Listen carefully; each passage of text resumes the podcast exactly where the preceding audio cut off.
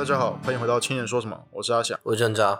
哎，阿翔，你上礼拜不是很不够意思，自己录了一集乌克兰吗？那我问你哦，你会不会觉得台湾跟乌克兰真的很像啊？嗯，郑照，你该不会是要说什么今天是乌克兰，明日台湾吧？我是觉得这句话不完全正确啦，可是网络上大家都是这样说的。我觉得的确是有像的地方没有错，那但我同时也觉得要这样子一一概全，好像又有点太简单了。毕竟台湾跟中国还有美国的关系，还是跟乌克兰差很多啊。但不得不说是台海危机也因为这次的乌俄战争再次浮上台面，不然美国也不会大动作派人来台湾嘛。嗯，是没有错。台海之间呢，一直都是我们所关注的，更是国际工作的重点之一。那究竟台海危机代表了什么？过去发生过台海危机，是不是代表现在还会再发生？乌俄战争是不是也有什么是可以让我们从中借鉴的？今天的青年说什么，就带你来认识台海危机。那在讨论现在到未来的台海危机之前呢，我觉得我们还是要先聊聊过去曾经发生过台海危机。OK，那郑照，你知道台海过去发生过几次危机吗？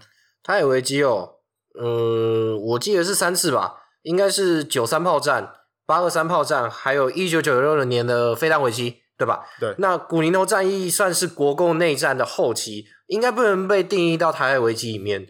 果然是有在教书的，但其实你还是少提到一次，就是一九六一年的国光计划。我是完全不知道什么国光计划，那国光计划是什么？那我先卖个关子，嗯、郑照，既然你知道九三炮战还有八二三炮战，就请你先来介绍一下吧。OK，不过你让数学老师来讲历史，蛮奇怪的。那我们先从九三炮战开始。九三炮战是从一九五四年开始，一直到一九五五年的台海危机。当时中国对金门实施炮击，也是中国首次实施陆海空三军的协同作战，先后夺得一江山岛还有大陈岛。当时协防的美国海军还有当时的国民政府海军，只能从大陈岛搭乘民船撤退回台湾。那另外一部分八二三炮战的话，大家应该就比较熟悉了。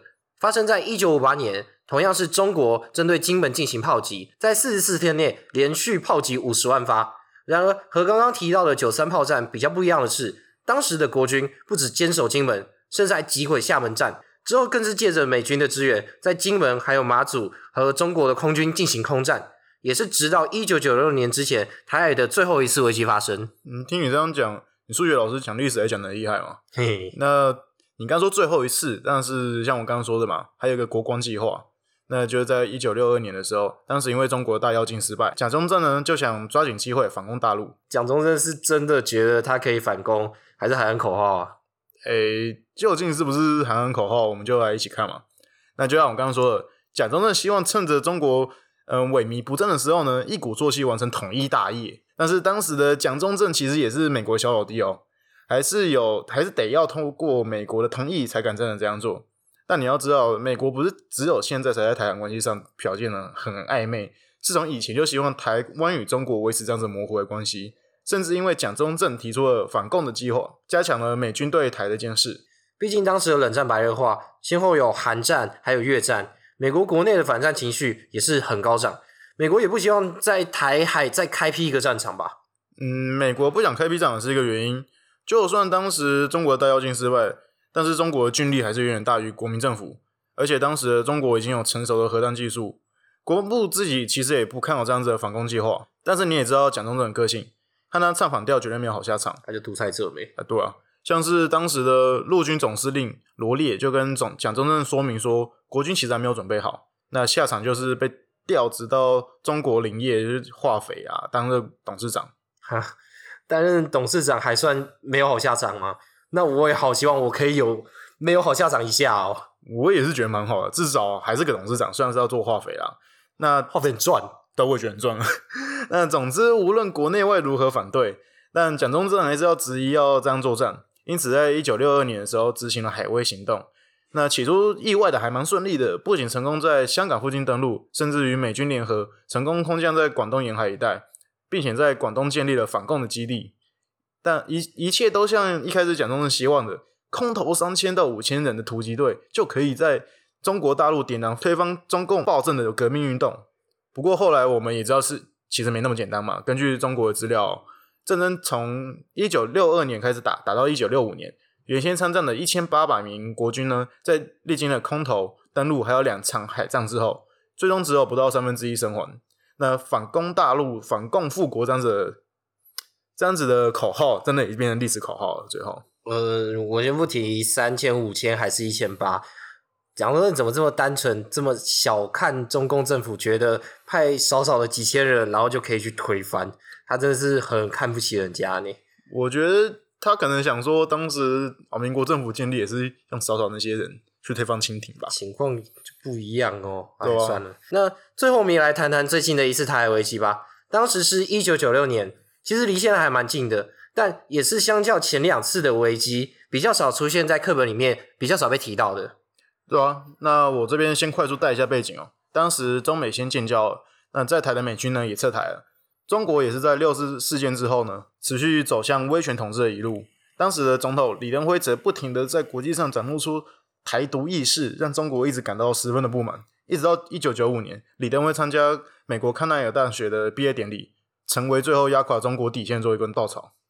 中国在李登辉访美的期间，在台海周边进行飞弹发射跟军演，美军也因此派遣尼米兹号航空母舰来协防台海，但中国并没有因此放弃，尤其眼看台湾即将进行第一次的总统选举，中国解放军更是在九六年加强飞弹的发射跟军演，甚至开始资讯战，声称要攻占马祖。笑死！中国解放军超英赶美，二十世纪就有资讯战了。诶，不对哦。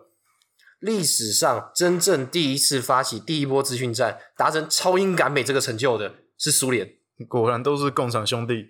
那当然，美国也不会视而不见，因此不止刚说到的尼米兹号，更加派了独立号航空母舰群前往台海。这不仅是美军在越战之后在亚太地区最大的军事部署，更是台海最接近战争的一次。甚至很多个国家，包含日本啊、韩国在内，都已经有撤侨的打算。但最终也在美军的威慑之下，中国并没有进一步的军事行动。我们应该也蛮习惯的啦，反正近代中国一直都是说说怪啊。可我是希望他能一直当说说怪啦。那郑照，其实我觉得最近啊，只要国际发生类似这样子的事件，像是去年阿富汗的时候也是一样，就会有人跳出来说啊，今日叉叉叉，明日台湾这样子。啊，就照样造句啊。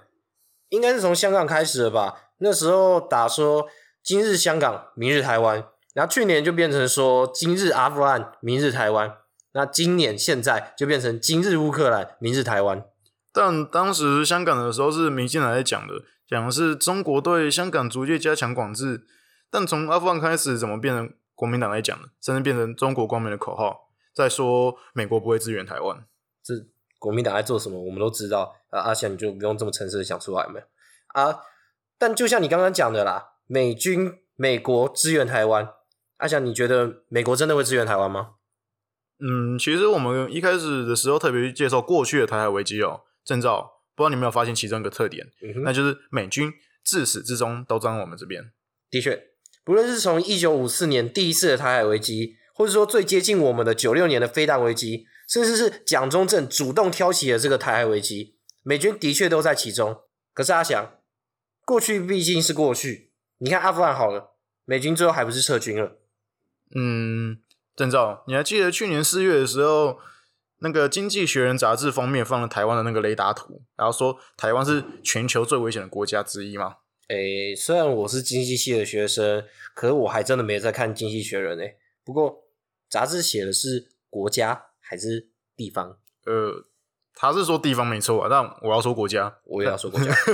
那总之，杂志里面就有提到，其实中国迟迟不敢对台湾动武，美国也会来保卫台湾的主要共同点就是台湾的经济产业，尤其是台积电为首的半导体产业更是关键。嗯，护国神山真的不是叫假的。那经济学人是怎么提到战争跟台积电之间的关系？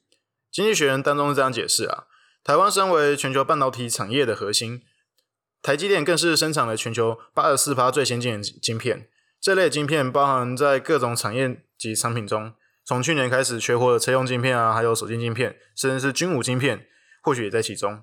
像是俄罗斯这一次呢，就有人在提议说，是不是要台湾用晶片制裁的方式制裁俄罗斯？那在这样的经济还有科技条件下，如果中国选择对台动武，甚至摧毁掉台湾的晶圆产业，都是需要国际花费数年才能重新追赶上的。那在这样的条件之下呢，第一个是中国也仰赖台湾的晶片，第二个是包含美日韩在内也都需要台湾的晶片，这样的条件同时证明了中国难以轻易动武，更不可能使用所谓的焦土战术，更也证明了美国为首的盟友呢也会在科技考量下协助台湾。嗯，所以我们就是掌握了这种经济命脉嘛。那除了科技产业之外，我觉得还有一个很重要的关键是美国一定会来协防的原因，也就是中国很有可能会侵犯的原因，就是第一岛链跟南海主权的战略位置。先说大家比较熟悉的课本里面都有提到的第一岛链，包含日本群岛、台湾、冲绳还有菲律宾。近年来，的确有很多人批评说第一岛链是一个过时的战略思维，可是实际上，即使是中国，也在以突破第一岛链为目标去强化海军。至于美国，我们可以看到美国将军队重新部署回亚太，甚至从阿富汗撤军开始就可以看到端倪。还有人说，这也是普丁敢放肆侵略乌克兰原因之一。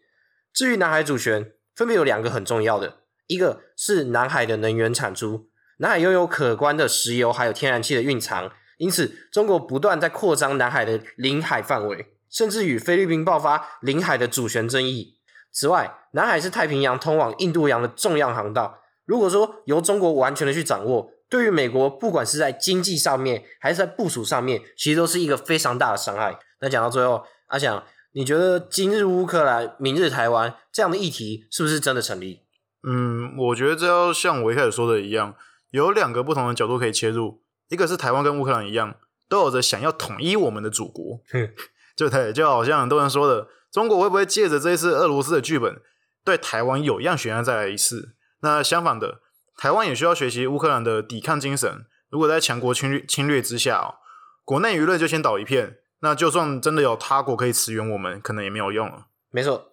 那在另一方面，如果是套用在国际资源上，我个人就觉得是假议题了啦。就像我们刚刚讲的，不论是台湾在国际科技的地位，又或是说台湾在战略位置上面的重要性。就算不是美国出兵协防台湾，我相信附近的国家也有很高的可能性来支援我们。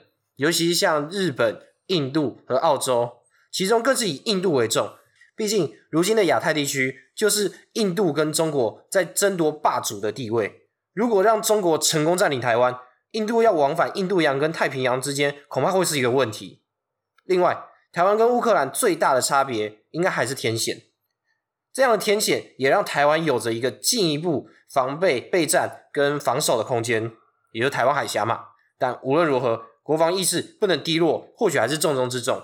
这是当然。如果在打来第一天，我们就是自己就投降了，无论是谁谁想帮忙，应该也都没有用了。好，那我们今天的节目就到这边。希望透过今天的节目，有让你更了解台海危机。那在节目结束之前，千万不要忘记追踪我们的 IG 还有 Podcast，避免错过我们的更新。另外，青年说什么也已经上架到 YouTube，提供给大家更多元的方式收听、收看我们的节目。只要今天多一份你的声音，青年就多一份力量。今天的节目就到这边，我是阿翔，我是真照，谢谢大家的收听，我们下集见，拜拜，拜拜。